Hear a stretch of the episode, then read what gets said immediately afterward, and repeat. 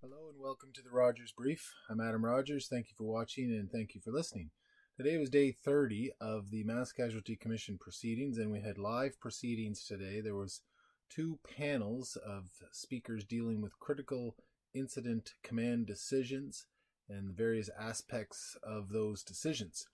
The first panel in the morning was uh, called Critical Incident Responses and it was dealing with the you know preparations for uh, those kinds of responses. The second one in the afternoon was uh, talking about connecting with 911 and communications uh, during uh, emergency response situations, critical response. So these uh, panels, I watched them. Uh, they were not as connected to events as one might have imagined they would be when you saw what the topics of discussion were, and considering that we've just gone through uh, a few weeks now of testimony from staff sergeants, sergeants, corporals, commanders, uh, and the decisions that they've made regarding the mass casualty uh, event, the events of the mass casualty.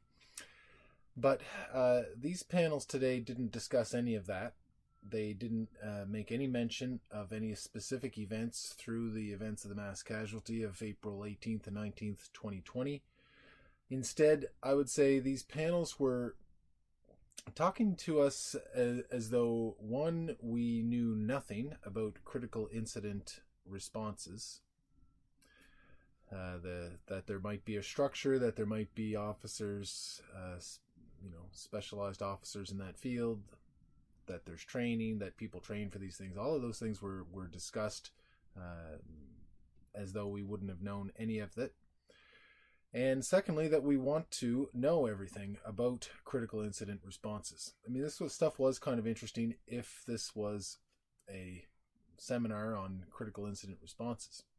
Now, the commissioners seem to be interpreting their mandate of figuring out what happened and what took place with the command decisions as sort of a license to um, I don't know write write a new textbook or write a new uh, you know playbook for Nova Scotia on how to do this starting from scratch as though there's nothing already in place in Nova Scotia which of course there is.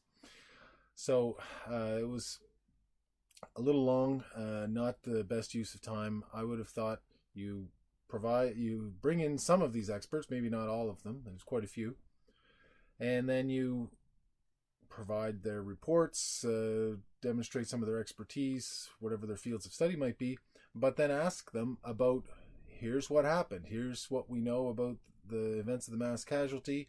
What do you think? Uh, what could have been done differently? Uh, what lessons would you take from it?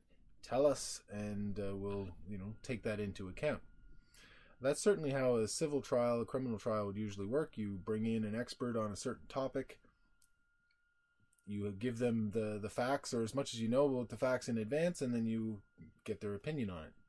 But that's not what happened here. There's sort of a, what's your opinion of critical incident communications preparation training in the broadest of senses? And they answered those questions. So who do we have? This was interesting as well uh, because uh, we had okay uh, Krista Smith, whose title is Legal Policy Officer for the Mass Casualty Commission, led the first uh, roundtable in the morning. And participating were Dr. Kimmo Himberg from uh, the Police University College in Finland, who appeared by video. Uh, Dr. Hunter, Hunter uh, Martindale from uh, Texas State University also appeared by video. Uh, Bjorn Ivar Kruk from uh, University of Stavanger in uh, Norway. I may have pronounced the Stavanger incorrectly. Uh, was in Halifax in person. Uh, flew there. Carrie Murray Bates from the Toronto Police Communications uh, Center uh, was in was in Halifax. Wallace Gosson, who is the superintendent of the York Regional Police, and is an instructor at the Canadian Police College on critical incident responses. Uh, he uh, spoke as well. He was in Halifax. And Stephen McKinnon, uh, who is the deputy police chief for the Cape Breton Regional Police, spoke as well in the morning. So lots of people flying in uh, that uh, probably could have appeared by video, but uh, I guess that's better to have them there in person. Um, wasn't obvious that it was better to have them there in person, but I suppose it is. Uh, they they talked about uh, different things in preparation that you do as much training as you can for different incidents that uh, you engage community stakeholders in advance so if you have a school in your district if you have a major industrial complex or anything of that nature that you you know who's involved you know who's in charge of those places who you might need to work with if there was a critical incident unfolding there uh, Superintendent Gosson made an interesting point, uh, considering the evidence we've heard over the last week, especially, which was that a common problem in critical incidents is not knowing who is in charge and that somebody needs to be in charge. Even if there's just two officers, somebody, and two officers of the same rank, somebody needs to be in charge. He says in his study, it's less of a problem of the specific tactics chosen by uh, you know frontline officers or even the weaponry that they have, but rather just you know command structure and who's who's giving orders at any particular time. Of course, we've heard in the uh, last week, especially about all of the uh, different staff sergeants and sergeants who were giving orders. Um, not necessarily contradictory, but it was unclear at times who was really in charge of things. Miss uh, Murray Bates uh, from the Police Communications, Toronto Police Communications, uh, says that the information that is gathered, the information must be provided to the officers that are on the scene, and that is, in her view, a critical element of any uh, critical response. Um, it was the uh, Dr. Himberg from uh, Finland said also, he sort of echoed the comments that the leadership must be clear and it should be on scene. Uh, whoever among the first responding officers, whoever's the superior officer, whoever's in charge, uh, takes leadership, and then at some point, if there's an escalation of events, then responsibility can be transferred uh, to a command center. I'll come back to that, but because Dr. Himberg was referring to not a command center that is, uh, you know, a mobile ad hoc command center set up nearby, but rather a central command center that is a, a permanent fixture. And that comment was echoed a number of times, more particularly in the afternoon from Miss uh, Murray Bates, who was talking about having people in the same room. And then um, uh, Bjorn uh, Ivar Kruk from uh, Norway talked about the uh, response to a few mass casualties there. And one of them was to make bigger police departments with uh, bigger command centers, and that those centers were permanent fixtures and not something that you would just take around and hope to establish, you know, during the critical incident at the site of the critical incident. So that seemed like an interesting uh, lesson there. Another lesson, just from the getting back to the morning session, was to uh, during debriefing that there should be a a process immediately with the officers so that they can just sort of talk to each other before the end of the shift, sort of start processing what took place, and then a, a separate psychological evaluation, separate from any separate from any sort of um, evaluation of the the tactics and the decisions and all that stuff that there should be a separate psychological evaluation for these officers. There was even a comment uh, i know from um, mr um, martindale from texas that in cases they you know they try to prevent officers from going into a certain scene if there's nothing that they need to be doing that they try to keep them out of classrooms for example where there's been uh, tragic events take place. Uh, so all, all important lessons, uh, not necessarily all able to be tied back to the events of the mass casualty. So, like I said, these everybody was sort of talking about their research and talking about other examples of incidents without mentioning the events of the mass casualty, and it's so it kind of leaves us to, you know, do our do our best to infer what could be made to connect back to those events. So, the command center certainly seemed to be one recommendation that was um, consistent among the experts. And uh, another one was to, you know, not be too hung up on, you know, how that first part is structured. Just get something in there quickly. Uh, there was a discussion about how citizens are really the first responders and with guidance, this came up in the afternoon session, with guidance from the 911 operator or uh, somebody over the phone, citizens can do a great deal of helpful intervention uh, early on.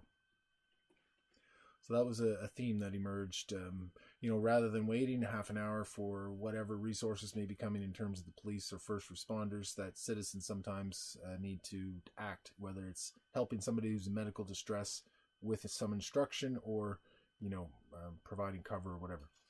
So uh, that's uh, that was a theme that emerged. The uh, the the citizens as first responders. Uh, the other part of that that discussion was that citizens can be trusted with information and to be helpful under the circumstances. So yes, some people will panic, but most people will take instruction and handle that properly. As we saw throughout, uh, you know, the course of events in the mass casualty events, the citizens that had a chance, uh, you know, you think of the children, you think of uh, some others that you know were able to protect property or or you know provide information and talk to talk to the uh, 911 operators and such. Uh, people seem to be uh, to be able to do something helpful. I noticed today that the commissioners at the end of the panel, the afternoon panel, more particularly, were uh, seemed to be more engaged. They were asking some more questions, looking. I don't. I can't imagine it's in reaction to anything I said, but uh, I did think it was something they should do, which is ask more questions and get more involved. I was really thinking more in terms of fact witnesses rather than these uh, these analysis pieces, but uh, still helpful to get involved and ask a few things. Uh, they ask about analysis paralysis and the human factor and how that is all taken into account. Sort of difficult question to answer because everybody's different. Uh, but then also uh, um, Commissioner Stanton was asking about in how do you ensure that the information properly gets from the 911 operator to the commanders? Because of course that was a uh, an issue here. So uh, that was those were all they were asking some questions anyway and none of none of what we heard today was uh, terribly groundbreaking in some ways the I guess the most important things I took from it were the command center uh, you know the the importance of having that ready to go, uh, ready to be helpful, uh, you know, ready to help the officers that are on the scene first, who you know have the best eyes and ears, and then also the the role of uh, citizens and other first responders. The other, uh, you know, point of getting there early. There was an example, I think it was uh, from Dr. Martindale from Texas, gave of a person that an officer that was on their own, and there was they were nearby a nursing home where there was some shooting taking place and they went in themselves, even though they were trained to wait for the four or five uh, other officers to go in as a team in a certain formation and all those things. He went in by himself and was able to uh, take the uh, take the shooter down. Um, ended up suffering a fatality himself, uh, unfortunately, in that example, but uh, probably saved a lot of lives by doing so. Um, so there's um, anyway lots that first initial uh, responders can do without necessarily having uh, the right expertise. So, uh, interesting uh, at times today. Uh, not really specific to the mandate, in my view, as could have been really analyzing the actual events of the mass casualty. And it doesn't look like we're going to get to that tomorrow either. The, tomorrow there's two more panels. The first one is how to, you know, about making decisions under stress, under stressful situations, and how do you account for that and deal with it. The second one in the afternoon is dealing with the societal context of critical incident responses, the risks, the trade offs. So uh, I know there'll be some discussion about budgeting and how that compares with regular policing and all those sorts of things. So um, we'll hear about that tomorrow. So uh, that was it for uh, today, day 30 of the Mass Casualty Commission. Uh, two uh, expert panels. Uh, very expensive advice, I'm sure. Um, helpful in, in some ways and no doubt will form part of the recommendations emerging from this. So uh, that's it for now. Thanks for watching. Thanks for listening, and we'll see you next time.